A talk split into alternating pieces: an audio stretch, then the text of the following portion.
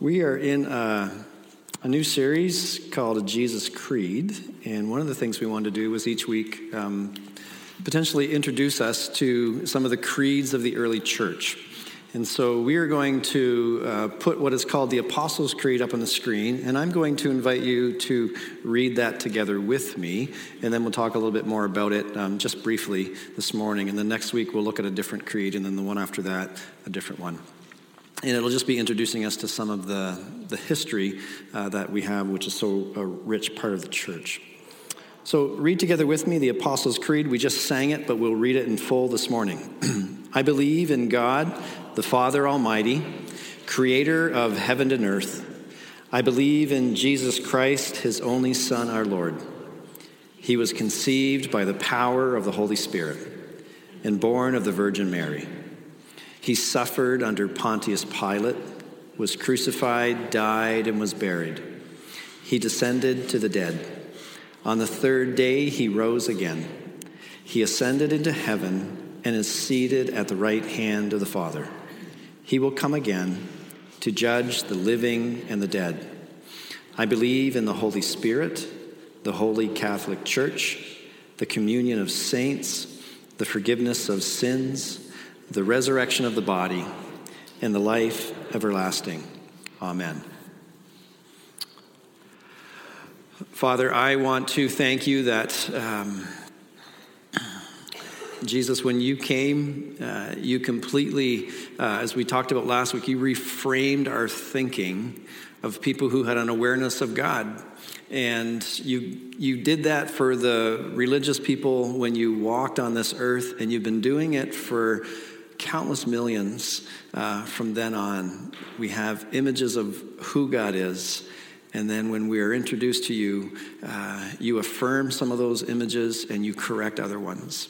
And I thank you that this statement is an example of uh, our ancestors trying to understand what it meant for you to be God, and for God to be God, the Father to be God, for the Spirit to be God, for the importance and value of the church and the communion of saints and uh, holding on to the resurrection, uh, which is part of the, the hope of the Christian message that God will set all things right again and that we have something to look forward to.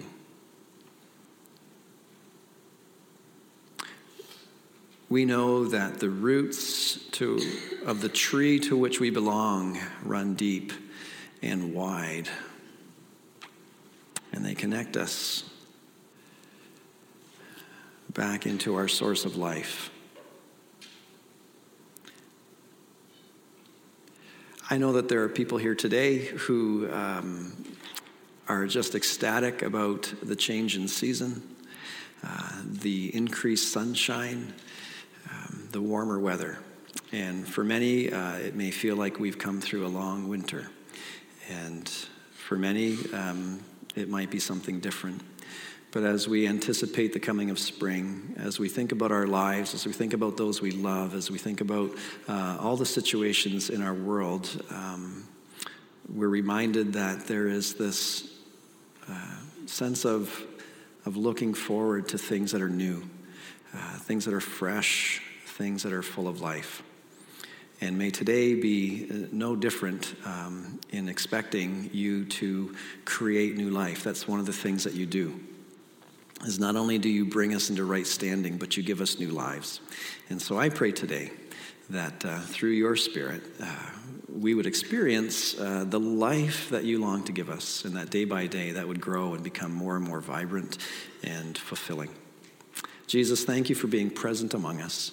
Uh, we offer ourselves to you today as an act of worship. Amen.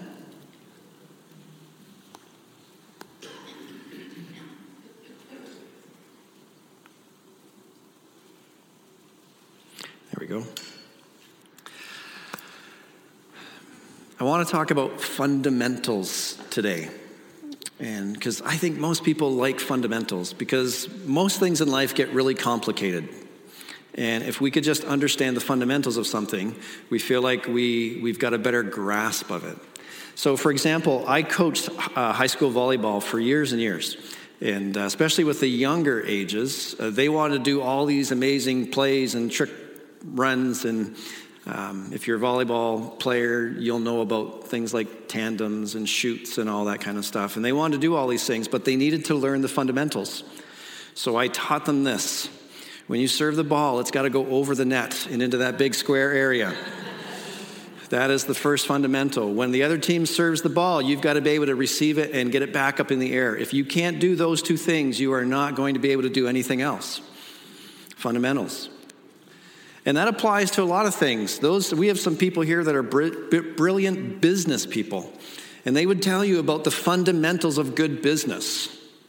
I have no idea what they are. I'm not a business person. Budgeting. There are all kinds of things about budgeting. But you come down to the fundamentals. You can't spend more than you make. If you can grasp those two things, you're well on your way to understanding all the other things that revolve around budgeting. Good politics.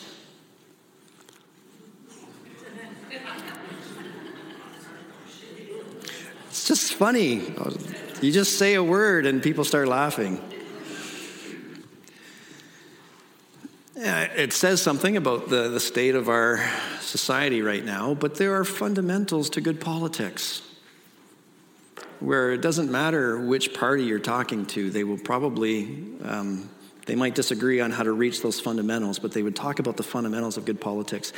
And in some ways, um, we, this is just true for so many things, including faith.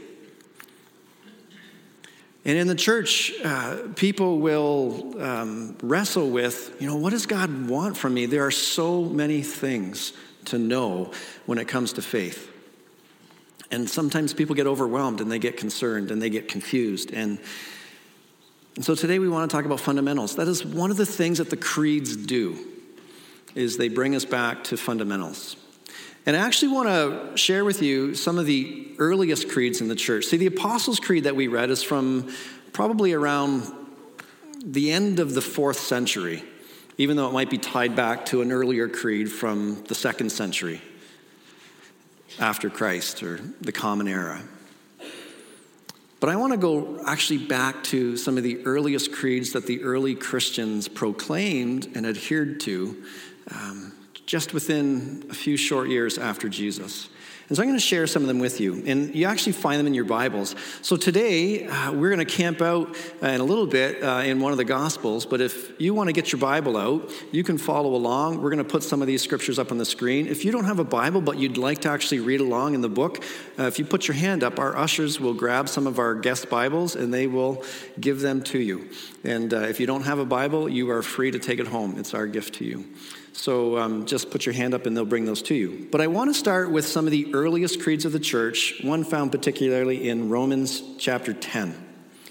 Verses 8 and 9. This is the, the Apostle Paul. He's a leader in the early church. He's a church planter. He's a prolific writer, uh, particularly of letters. This is a letter that he wrote to Christians in Rome. And he said this in Romans 10 The word is near you, it is in your mouth, it is in your heart. That is the word of faith we are proclaiming. It sounds like, you know, here's a creed to know. If you confess with your mouth Jesus is Lord, and believe in your heart that God raised him from the dead, you will be saved. Because it's with your heart that you believed and are justified, it is with your mouth that you confessed and are saved. So here's Jesus saying, uh, or here's the Apostle Paul saying, here is one of the earliest creeds of the church Jesus is Lord. Can you say that with me this morning? Jesus is Lord. When you make that statement, you are proclaiming one of the earliest statements of faith that the church has proclaimed for thousands of years. It's very simple. And yet, the implications of that statement are huge. If Jesus is Lord, then Caesar is not. If Jesus is Lord, then Donald is not. If Jesus is Lord, then Justin is not. Or any other person or thing that you want to put in a place of having authority over you. Jesus is Lord. And what that means is profound. So that was one of the earliest creeds in the church. Here's another one the Apostle Paul gives us from 1 Corinthians 15. And, and most of what we get is from Paul. He wrote so many of these letters. So in 1 Corinthians 15, he's talking about the resurrection uh, based on, on Jesus. So in 15, verses 3 to 5, Paul writes this For what I received, I passed on to you as of first importance that Christ died for our sins according to the scriptures, that he was buried, that he was raised on the third day according to the scriptures, and that he appeared to Peter and then to the 12. So here's Paul again saying, This is what I received. And of course, this is within just a few years after the death of Jesus. Paul is saying, This is what I was taught, and now I'm teaching it to you. Christ died for our sins. He was buried. He raised on the third day, and then he appeared to Peter and the 12. And that is one of the earliest statements of faith that gets repeated in the early church again and again. If you read through the book of Acts, you often wonder, like, what is the gospel? What do we preach? Read through the book of Acts and look what the, what the early Christians preached. They preached that Jesus is Lord, and they preached his death and his resurrection over and over and over again. And they said, this is what good news is, which is important because you need to remember what they didn't preach, which is a lot of the things that have been coming up in the church for a long time now and that people wonder how that could possibly be good news. So let's look at one more creed Philippians chapter 2. It was actually um, quite likely, not actually, but quite likely, a song that was sung in the early church. And again, Paul is saying, um, Let me share this with you. And he says to people, Your attitude needs to be like Jesus. And then here's the creed who, being in very nature God, did not consider equality with God something to be grasped but he made himself nothing, taking the very nature of a servant, being made in human likeness. And being found in appearance as a man, he humbled himself and became obedient to death, even death on a cross. Therefore, God exalted him to the highest place and gave him the name that is above every name, that at the name of Jesus every knee should bow in heaven and on earth and under the earth, and every tongue confess that Jesus Christ is Lord to the glory of God the Father. And here, interestingly, this one is taking his, his death and his resurrection and then combining it with the statement, Jesus is Lord. These are the earliest statements of faith that we have in the church. And of course, as, um, as the early Christians went out and they preached about Jesus, other people came to faith. And then those people went and they preached about Jesus, and other people came to faith. And it was always trying to tie it back to who Jesus was and what Jesus did and what Jesus said. And so, over hundreds of years, you see Christianity spreading throughout the entire world at that time of what they were aware of. And what begins to happen is as time goes by and more and more people are hearing and teaching, that there begins to be a, little bit of concern around uh, some of the things that are maybe not quite on center of what has always been taught, what has always been understood. And so, what the church does is they begin to gather and they say, What are the fundamentals that we need to ensure that people understand? And they come up with the creeds, more than just these passages of scripture uh, it got more complicated. And so they tried to bring it back to what are the fundamentals? And so you have the Apostles' Creed, you have the Nicene Creed, which we'll look at next week, which you know has its source in the beginning of the fourth century. And I think there's value in the creeds in the sense that the church was trying to help people understand what are the fundamentals. What is it that we need to make sure people understand? One of the things I particularly like about the Apostles' Creed is uh, I don't know about you, but, but I've noticed that there are times when people tend to disagree over important things like politics or religion. And I don't know if you've ever noticed that. But in the church, we particularly do a good job of really trying to define what we think is the truth that people need to know. And so some people can get quite argumentative over all kinds of things. And this is where I think there's value in the creeds. But not because of what they say, because of what they don't say. So if I meet someone who's combative about the fact that, um, oh, I don't, I, I don't know. Um, speaking in tongues. And if you're new here and, and faith is new, that's going to be a, a, weird concept for you. Um, it's okay. Um, but people will disagree over there, whether there's value in that or not. And they might even want to like be angry at each other because they don't agree and they don't want to play well together in the sandbox. And I would just say go back to the creeds. It's not just what they say that's important, it's what's not in there. And if it's not in there, it's probably not worth getting too worked up about. So I think there's great value in the creeds of the church trying to understand the Trinity. How could Jesus be God and God be God and the Spirit be God? Um, and they try to make sense of that. And that's where you get these developments of faith. And they're trying to make sure that, for the most part, people are aware of the fundamentals. But there's, there's a few things to be aware of with the creeds that you might consider difficulties. And one of them, I think, is, is really big. You might disagree with me, and that's okay. But if you go through the Apostles' Creed, I believe uh, in God Almighty, creator of heaven and earth, and in Jesus Christ, his only Son, our Lord, who was conceived by the power of the Holy Spirit, born of the Virgin Mary, suffered and died, was crucified, buried, rose again.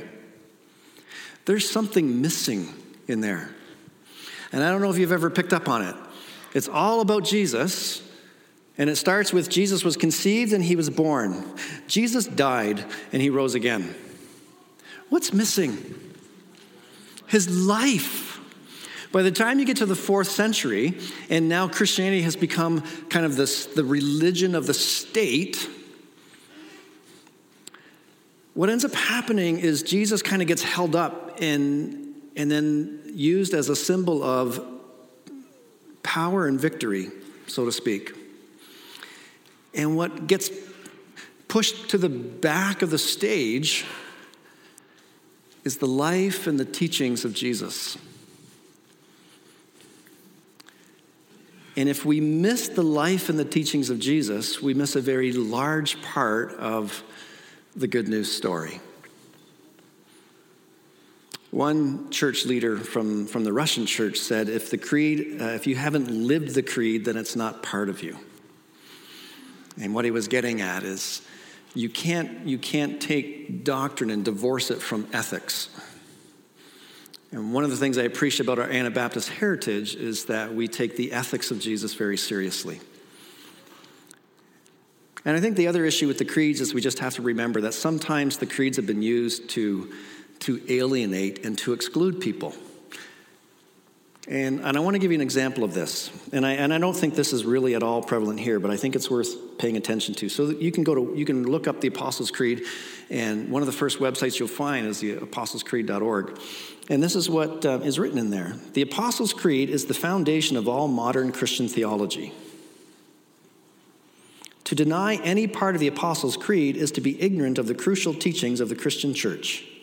The Apostles' Creed formulates the argument from the Christian Catholic faith, giving a firm foundation to build your philosophy of life on. If you don't agree with everything in the Apostles' Creed, then you may not potentially be Christian. And build your life on the foundation of the Apostles' Creed. And I would just say, uh, I, have, I have problems with that. I would just invite people, rather than building your life on, on a bunch of people trying to figure out what they think are the most important things of the faith, I would actually invite you to just build your life on the foundation of Jesus himself. And people would say, well, the creeds are about Jesus, and we know Jesus through the creeds. And Paul, you're being pedantic. You are being really nitpicky about some minor differences, and, and, and I might be. But I think what happens when we hold up doctrine, our doctrine, and we say, This is, if you don't believe this, then you are not a part of us. As soon as we start doing that, that leads to a very different result than inviting people to follow Jesus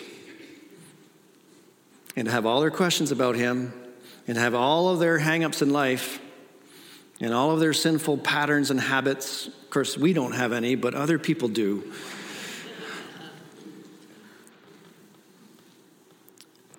you follow one or you follow the other, you're going to end up in some very different places.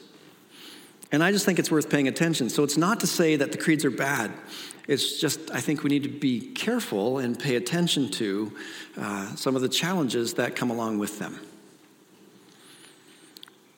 And these early creeds that we find in the scriptures are beautiful and wonderful. Jesus is Lord. Jesus died, he was buried, he rose again. Wonderful statements of faith. The Apostles' Creed, wonderful statement of faith. And if we're talking about creeds, I want to introduce us to just one creed that, that I would say if someone said, there's got to be a creed that we can all live by, that we can all agree with, then I would say, well, I think potentially there is. And it, I would call it the Jesus Creed. And it's found in Matthew 22, verses 37 and 39. But I'm going to read at verse 34. And we're going to put this creed up for you. And when I get to it, um, you can follow along. So here's Jesus arguing with some religious leaders. Well, they've actually come to him, and this is what we read in Matthew 22, beginning at verse 34. When the Pharisees heard that he had silenced the Sadducees, these are two religious groups that didn't agree with each other about a number of things. Jesus just had a conversation with the Sadducees. So the Pharisees heard that uh, he had silenced them with his answer to their questions. So they met together to question him again. And one of them, who was an expert in the religious law, tried to trap him with this question Teacher, which is the most important commandment in the law of Moses? And Jesus replied, You must love the Lord your God with all your heart, all your soul, all your mind. This is the first and the greatest commandment. And the second is equally important love your neighbor as yourself. The entire law and all the demands of the prophets are based on these two commandments.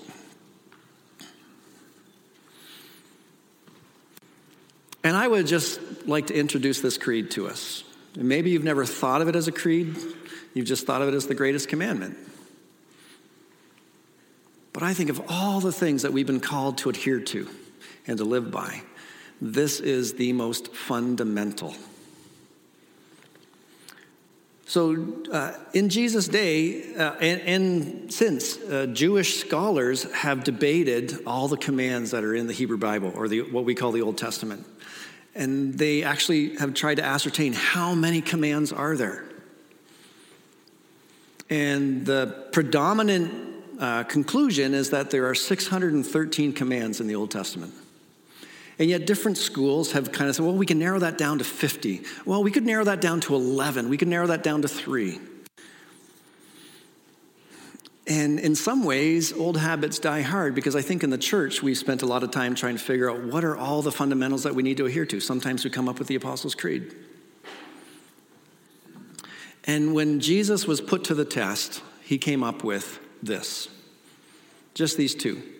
And he quotes from Deuteronomy 6.5 and Leviticus 19.18. And we're actually going to look at those more uh, next week. We're going to spend a couple of weeks camped out on this. I'm going to, I'm going to take this horse and I'm going to beat it silly um, for a number of weeks.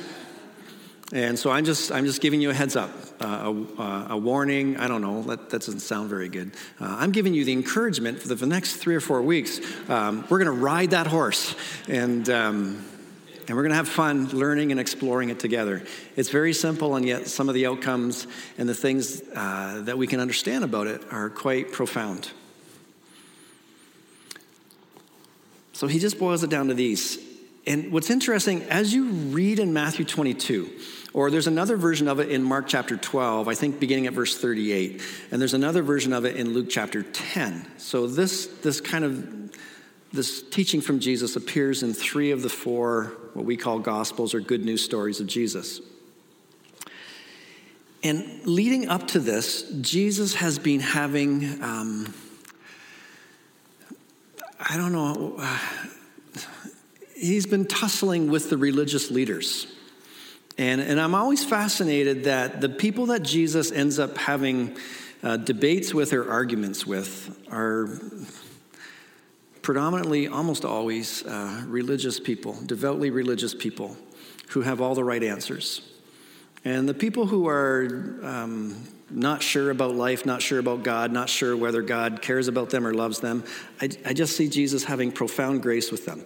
But anyway, um, as you read through, beginning um, in Matthew 19, Jesus is having this back and forth with, with these leaders, these religious leaders, and he's actually, he's really harsh on them in some of his teaching, kind of comparing them to some evil farmers in one story that he tells.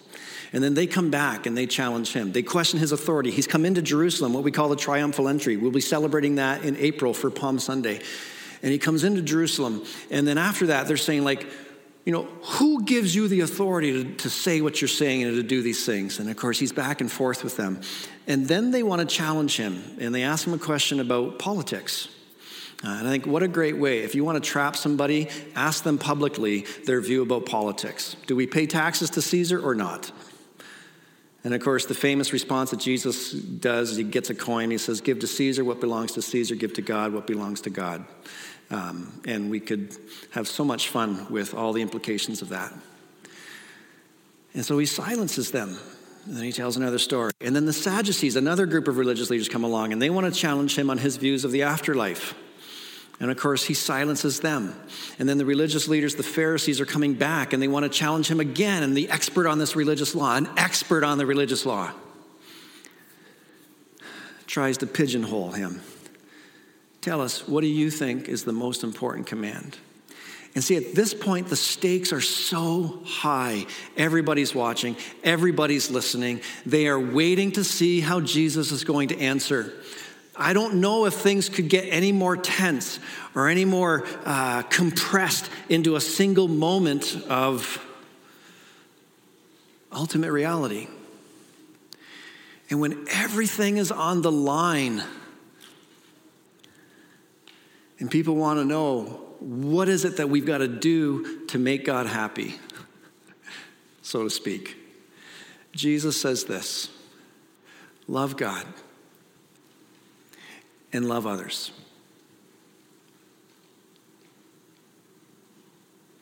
Everything else that you want to fuss about comes out of these two things.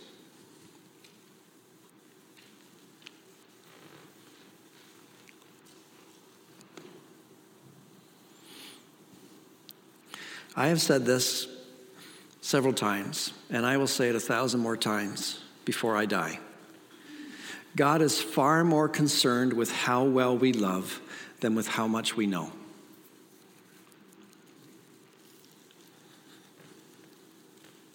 I'm going to say that again. God is far more concerned about how well we love than about how much we know. You know, in, in the Luke 10 passage, uh, it's this another religious leader, a young guy asking Jesus, what do I need to do to inherit eternal life? But just before that, Jesus said, God, I praise you because you've hidden these things from people who think that they are wise and clever, and you revealed them to little children. And then the religious leader says, Well, what's, you know, what's the most important command? What do I do to inherit eternal life? Jesus says, Well, you know what the prophet says. He says, Yeah, love God, love your neighbors yourself. Jesus says, Do that and you'll live. Love well and you'll live. And of course, we'll get to this in a couple of weeks. His famous question, well, who is my neighbor? And then Jesus tells the story of the Good Samaritan. And you can read about that in Luke chapter 10. When everything else is on the line, when you are not sure what to do, when all else fails, love.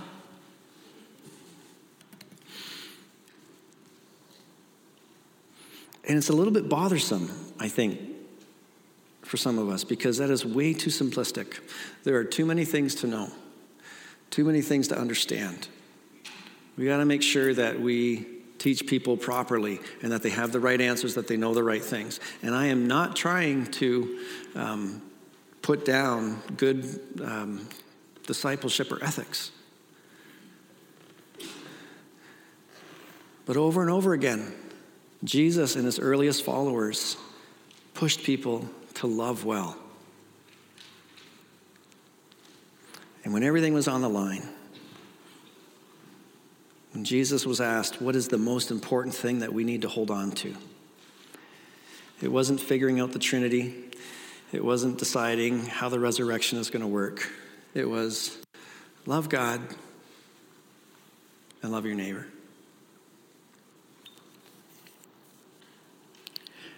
God doesn't ask for our answers.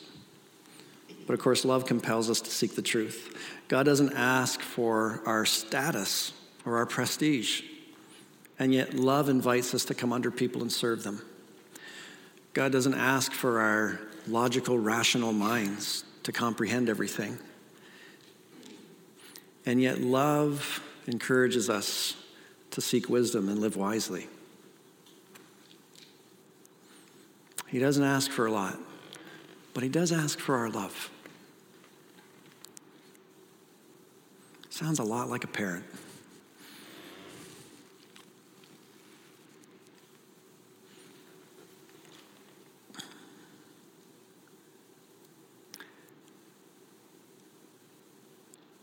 What does it mean to love God? How do you love God? That's a fair question, isn't it? What does God want? All He wants is your love. Okay, great. Tell me how to love God, and I will. And uh, actually, in our home churches, I think we've asked this question you know, what needs to happen in your life for you to be able to love God? And I think for each and every one of you, this is probably going to look a little bit differently. How you love God is going to look a little bit differently than how someone else is going to love God because you're unique. And we could answer this as a community too. What does it mean for us to love God? Well, part of the answer to that is actually in the second commandment, the one that he lumps with it. Is you love God by loving your neighbor. You love God by loving others like you love yourself. But uh, let me get more specific because when you ask this question you're not the only one who's asked it if you go to 1 john chapter 5 john who's a leader in the, the later part of the early church actually writes uh, and he says how do we know that we love god if we obey his commands and his commands are not burdensome. So people are asking that question how do i know that i'm loving god? And john says well obey his commands. They're not burdensome. Now if you go to the gospel of john in John chapter 14, uh, John has Jesus speaking to his disciples, and actually, Jesus says to them, If you love me, you will obey what I command. Interesting. I think it's John 14, verse 15. And then in John 15, verse 10, Jesus says, When you obey my commands, you remain in my love. And of course, this is begging the question, is it not? What are the commands of Jesus? Just jump back to John 13. And Jesus actually said, Jesus, who's the one that said, All the law and the prophets I've fulfilled, they have their fulfillment in me. In John 13, Jesus says, Now I'm giving you a new command. And guess what the new command is? Love each other. How do I love God? Love his commands. What are his commands? Love each other. All the law and the prophets are summed up in these two things. They all make sense in these two things. And it just brings us right back to this Jesus creed in Matthew 22 or Mark 12 or Luke 10. So here's a question I want to kind of finish with. Um, you know, when all else fails, you don't know what to do, love. You love God, you keep Him in the center of your life. That heart, soul, mind, that's there. Um, you know, the heart, the cardia, that's the center of your spiritual, physical being. The soul or the psyche, that's the center of your desires, your, your feelings. Um, the mind or the dianoia, that's the faculty of understanding. Keep God in the center of your life.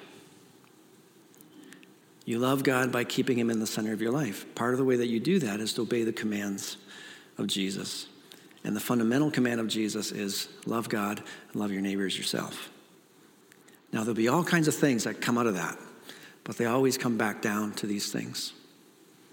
I get asked, like, how do you live all this stuff out? And my answer is look at the motivation of your heart. Is it filled with love for your Creator? Is it filled with love for the person in front of you, the people around you? That's always a good litmus test for what you're doing.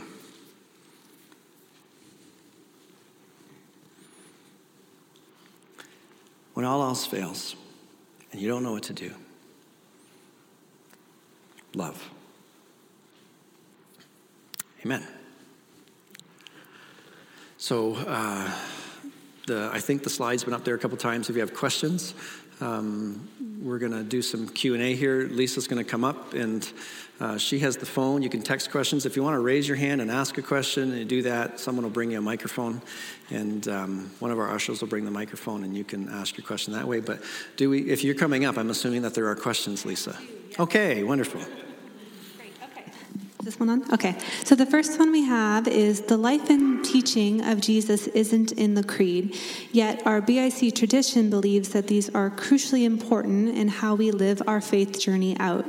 How do we have dialogue with people of other traditions who don't believe it's as important as we do? Yeah. How do we have conversations with people who who think that the creed is more important than we do? Am I getting that right? Just that last part of the question. How do we have dialogue with people of other traditions who don't believe it's as important as we do? Oh, okay. So other people who don't believe that the, the Apostles' Creed the teaching of Jesus, the teaching of Jesus is not as important as we do. Um, yeah, what do you do when people don't agree with you on Jesus and on his teachings? Um, well, interestingly, um, the follower, when I look at how Jesus interacted with people, he was always gracious. Uh, he was always willing to let people disagree with him. He never forced himself on people or forced them to follow him. He let people walk away. Um, the early leaders, as you read through passages um, uh, like in Timothy and Titus, um, Peter writing, they would say things like this um, Always be gentle in how you answer people who oppose you. Uh, always be full of respect. Don't get sucked into quarrels and divisive arguments that don't serve a purpose. And so I would actually be quite willing if somebody said, Hey, I don't think that the teachings of Jesus are as important. I might just simply say, Well, that's really interesting. Like, I wonder if you could tell me some more about that. Like, what is it about the teachings that you don't find important? Or what do you find important about Jesus? And I'd like to, I'd like to hear a little bit more. And so maybe just respond with, with uh, a heart that's willing to listen to somebody rather than getting myself all backed up and ready for an argument, um, I might seek to understand. And a good way of doing that is to ask questions to see if you could clarify that. So I, I think that's how I would approach it. Um, somebody might approach it differently, but that's likely what I would do. Um, so you talked a lot about uh, the importance of love, and you talked about that more, a bit more so than over proper knowledge of faith. Um, so won't that lead to people who are weak in faith if we don't ensure that we're teaching them properly? Yeah, if we focus on love, love, love, and we and we don't teach people about the faith, they're going to end up as weak people. Um, yeah, I think that's a valid. It's a valid comment, it's a valid question. Um, so, everything that I'm saying today is not to downplay uh, knowledge uh, about God. But there's something interesting that I see in, in our human condition. And one of the things is that we, in, we appreciate facts, we like data, and we like knowledge so that we can put it out. That's why Jeopardy is such a great show to watch, right? Because if you watch Jeopardy, and you answer at least three of the questions on a Jeopardy show, you're feeling pretty smart. so we like facts, and when we can give the right answers, uh, even when it comes to faith, we feel like we're doing good. And so to me, there's a difference between knowledge about God and knowing God. And yet, you can't know somebody without having some of the facts about them. So I think when we're talking about, at least from my perspective, when I'm talking about seeing people grow, I want them to have information and knowledge that brings them closer to God in relationship rather than just seeing it as useful facts, helpful facts to know, so that I can give them to somebody else to show them how much I know about God. And so I think um, like when Jesus said, I fulfilled all these commandments, these are all things that we're supposed to know, but Jesus is saying they're all pointing to me. They, they find their culmination in me. And here's the newest thing I'm giving you it's the ability to love. So that's why, that's why the gospel is, like Jesus says, you can't enter unless you enter like a little child. Children don't know very much, but they do know the fundamentals. See, we know so much more about God. Most of us here in this room, myself included, know way more about the things we're supposed to be doing in our Christian walk than we are actually doing. So I'm, I'm convinced. Um, I'm convinced that we don't need any more sermons for the next six weeks. So I'm going to take a break.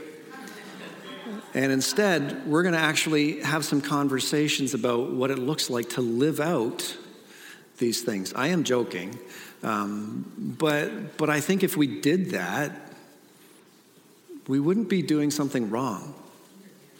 Most of us have so much knowledge, and what we lack is actually letting it filter into our lives and work itself out in our everyday living. And that's not meant, that's not meant to be like a, a judgment or anything. It's just reality. That's, that's who we are. So it's, it's not to downplay the knowledge, but if it's knowledge for the sake of knowledge, um, I think if it doesn't lead us into a closer relationship with God, into becoming more loving people, then I think we've missed the boat somewhere. So that's a really long answer to, uh, to a very short question. So that was like a second sermon um, that anyway. Okay. Uh, how do you love someone who is continually and openly hostile to you and has mocked your faith? Oh, yes.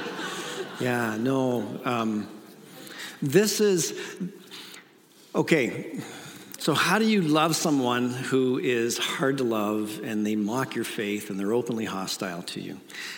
See, this is where the gospel gets really, really beautiful.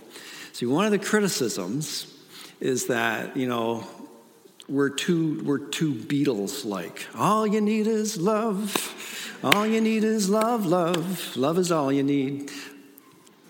How's that going to stop somebody from hurting somebody or whatever? Like, there are so many people in my life that I, that I hate, that I can't love.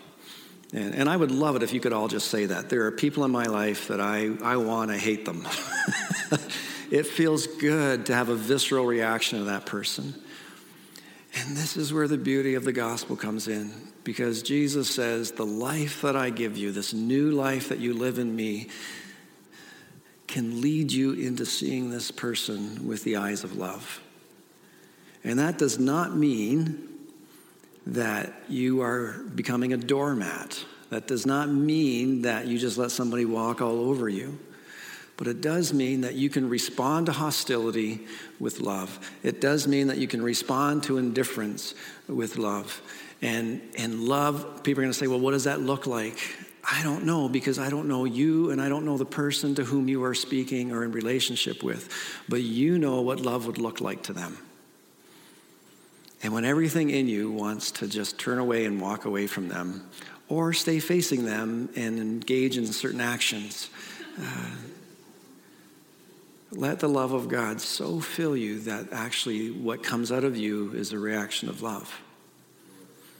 And that will do so much more than showing them why they're wrong or showing them that your argument is better than their argument, um, even though you may have a loving engagement that way. Um, that is how I would answer that question. And, and I have lived that question, and I still live it with, with people in my life. And it's so much easier to, to do tit for tat. And when I live yielded or surrendered to, to Jesus, who is Lord, and I'm going to live out his teaching, then he calls me to respond with love towards that hostility because I take his teaching seriously. Are we all done? One more? One more? Yeah, we got time for one more. You got time for one more, don't you? Okay. Someone said no. Uh, you can go. So you are free to go. You're always free to go.